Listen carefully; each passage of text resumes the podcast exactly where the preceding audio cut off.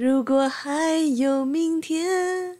你想怎样装扮你的脸？如果还有明天，要怎么说再见？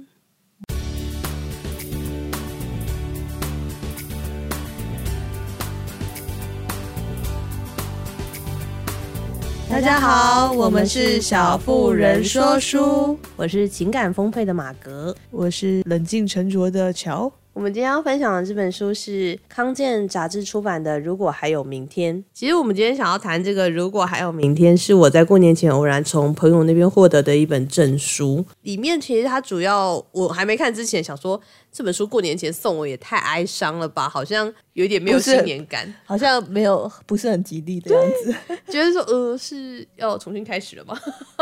或者是一切要终结之类的。翻开书里面之后，它其实。很大的一个篇幅是在讲病人自主权益法这个部分。马哥那时候跟我说他想要谈这本的时候，我跟他说我们其实去年的时候已经讨论过太多这样的主题，我觉得这样真的是有点沉重。对，所以我们今天打算轻松的谈这本书。这本书有蛮大的主轴是。在讲病人自主权益法在二零一九年通过之后，跟他后期的运用，还有他跟安宁缓和条例的区别在哪里？就是他有一个篇幅是专门在讲这个部分。康健他就邀请了大概二十四位的知名人士，包括亲身经历的人，或者是使用者跟受益家属，他们去分享说他们在经历这个法规或者适用这个法规之后。对他们生活上面产生的影响，你知道讲这种生与死的课题，就是很容易泪流满面。说，因为马格他其实是一个特别感性的人，而且他非常受不了那种亲情梗这种事情，所以他就很容易边看边哭，我就越来越害怕。但我其实今天真的是想要很简单跟大家分享这本书《病人自主权利法》。第一次接触的时候，是因为公司那时候派我去总图。参加一个演讲，就是讲这个法规，去上课，然后上法规，一听就知道是一个很硬的活动，我就内心八百个不乐意。就去的时候还迟到，就进去的时候，我记得那时候好像不知道亚东医院还是双和医院的一个护理师在做分享，然后他前面当然也是讲法规，就是我已经迟到那个部分没有经历到，但后面他就在讲案例的时候，我就印象蛮深刻的，他就分享了两个案例，一个是家属让那个长辈做了一些插管跟治疗，让他变成一个慢性的卧床患者，那另外一个案例是长辈一样是病危，但是家属他们共同讨论之后决定拔管让。爸爸平静的离开人世。后来其实有点像两样情，一个是家里的人因为这个慢性的卧床长辈承受了蛮大的负担，就是家里的经济都被他拖垮的那种感觉了。因为如果你家里有一个长期需要卧病的人，你得要有一个人力去照料他，而且要额外负担一些照顾的费用。另外一个部分就是蛮触动我，是因为那个时候哥哥做了决定，就多年之后他又一样回去医院看诊，然后遇到这个护理师，他要跟他打招呼，然后护理师就哎回想起是当时的那个病人，就互相聊天了一下，彼此关怀这样子。哥哥就忽然跟护理师说，其实他时至今日已经过了六七年以上了，仍然会想到他当初就是决定要帮爸爸把关这件事情，到底是不是做了错误的决定。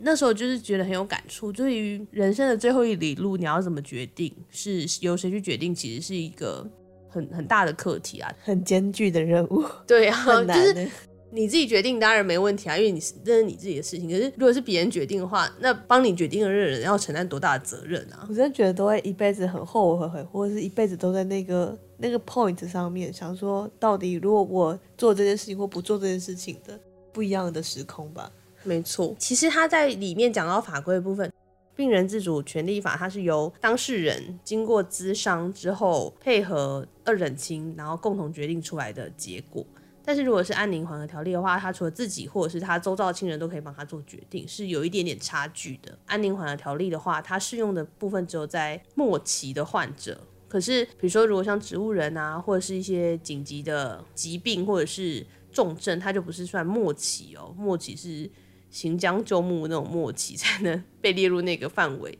病人自主权利法是更放宽了一些适用条件。他想要推动这个法令的基础是来自于他希望，不管生前有多大怨恨的亲属，都可以在这之前彼此得到一个道歉道别的机会。所以我是觉得，如果对于这个议题很有兴趣的话，这本书是一个非常好入门的一本书，而且它是从很多不同的角度去切入。我在分享之前，其实就是有跟乔分享几个我觉得很不错的段落，因为我要来谈谈看吗？我简单分享一两个，就是里面的小故事。那就是每个人的人生经验，那些经验可能在我们生命的每个人生命里面可能会产生的一些回响。我有一个印象很深刻是。杨秀仪医师她的故事，他是分享说，他爸爸在七十岁的时候忽然急性心肌梗塞，他那时候接到通知的时候，就是很惊慌的驱车前往医院，然后他内心就不断的祷告，因为他是基督徒，他就不断祷告，希望老天爷再给他多一点时间跟他爸爸相处。然后后来他到医院之后，他爸爸就经历了一些就是心血管手术之后，就顺利的康复了，恢复到正常生活，他也为此感到非常的感激。然后一直到七十五岁的时候，他就发现他爸爸罹患了帕金森。那这个疾病对他来说造成了更大的影响，因为他它不是影响你的生命，而是影响你生活的品质。一旦是失进入失智的那个领域之后，你可能会有一些幻觉或者是妄想，你开始对一些生活的琐事越来越没办法掌握。直到有一天，他妈妈就是再也受不了照顾他爸爸，就跟他说：“快带他去养老院，我不想再照顾他了。”所以他在七十五岁罹患失智症之后到八十五岁之间，他有很长的一段时间都是处于在这种状况下。他那段时间就。花很多时间陪伴他爸爸，他们也不愿意把他真的送去养老院。一直到他后来后期的时候，他开始有些小感冒啊，罹患肺炎，然后被送到病院里面。那时候他们咨询他爸爸说：“爸可能要气切，你愿意吗？”爸爸那时候不能讲话，然后只是用眨眼的方式跟他说：“其实我不愿意。”可是后来因为他妈妈就是听信了那种三姑六婆讲讲的话，然后就还是帮他做了气切。但他爸爸就是不断的表现出真想一死了之的心情。他就是身体病痛，说不断的想要一死了之，但身体恢复稍稍恢复的时候，他又告诉他们说：“我又我感觉自己可以活到一百岁。”他有一段蛮可爱的叙述，他是说：“我记得父亲在身体受到限制的时候，常常会哀叹，真希望早点死了。但是身体状况稍微好一点，他又开始精神百倍的说：我觉得自己可以活到一百岁。”他说：“病人自主啊，其实本来就是一个流动的概念，因为有时候病人会想要放弃，有时候又想要奋斗。”其实尊重病人的自主，并不是放任病人去自生自灭，而是去探究病人在放弃跟奋斗的背后，他所隐藏的生命遗憾，跟他对于生命的信念是什么。所以我很喜欢他用这个东西去表达说有关病人自主这件事情。他其实在做病人自主的时候是可以写得很细节的，包括说你在真的变成植物人之后，你想要做什么样的处置，你想要保留一年以上或者是多久的时间去做积极性的治疗，而不是一个。非生即死的决定，所以我觉得它是一个很像真的在为突发事件发生的时候，为你自己人生做决定的一个很重要的关键。我就会回想到当时家里经历一些事情的时候，会有那种重叠的感觉吧。我觉得，就是当时你会充满了祈祷啊，希望老天爷可以多给我们一些机会之类的。然后还有一篇主述者，他是一个也是罹患特殊疾病的患者，然后后来他经过别人的捐心手术，然后他就顺利的活下来。他就觉得这件事情，就是比如说弃捐这件事情，或者是呃病人自主这件事情，对每个人是很重要的。他就开始在全台进行巡回演讲。那他演讲过程当中遇到一个老奶奶，然后这老奶奶也是有一个背景故事，是因为这个奶奶的孙女其实是一个很活泼的孩子。她每一年的暑假的时候，她都会去打工换宿，然后在不同的地方就把她的活力分享给很多周遭的人。在她毕业前夕，她又到好像东部吧去做打工换宿。然后他在换术的过程当中，去送货的途中遇到了一个严重的车祸，他当场就过世了。车祸的时候就过世了，但那时候在他生前是有签署弃捐的弃捐卡。对啊，他也会有一个弃捐卡，然后你可以自由捐赠你的器器官。对对对，所以他就是有签署这个弃捐卡，然后他爸妈也遵循他的贡献跟奉献的精神，所以他觉得要。遗爱人士吧，就是把他器官捐出去，但他的奶奶就很不能接受，说为什么把我孙女变成这个样子？因为他很舍不得，他就一直都不能原谅自己的儿子跟媳妇。他那天听了这个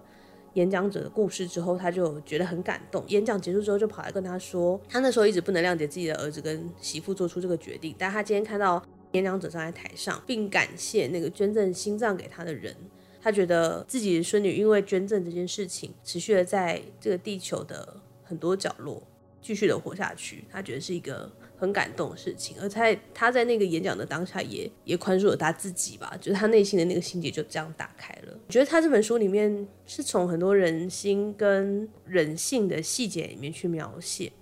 应该说这本书是从情感的诉求去讲一个很生硬的法规，但是这个法规的立法意旨其实本来是为了让人在最后一里路是更有尊严去做选择的。那如果大家对于这个课题是觉得很有兴趣，然后也想要再进一步了解的话，我也欢迎大家可以去图书馆借阅，或者是在书店里面购买。如果还有明天，就康健杂志出版的这本书籍，相信会给你们很多关于选择上面不一样的感触。有喜欢我们的分享，也欢迎订阅我们的频道，然后给我们五星评价。那我们今天分享就到这边喽，拜拜。拜拜。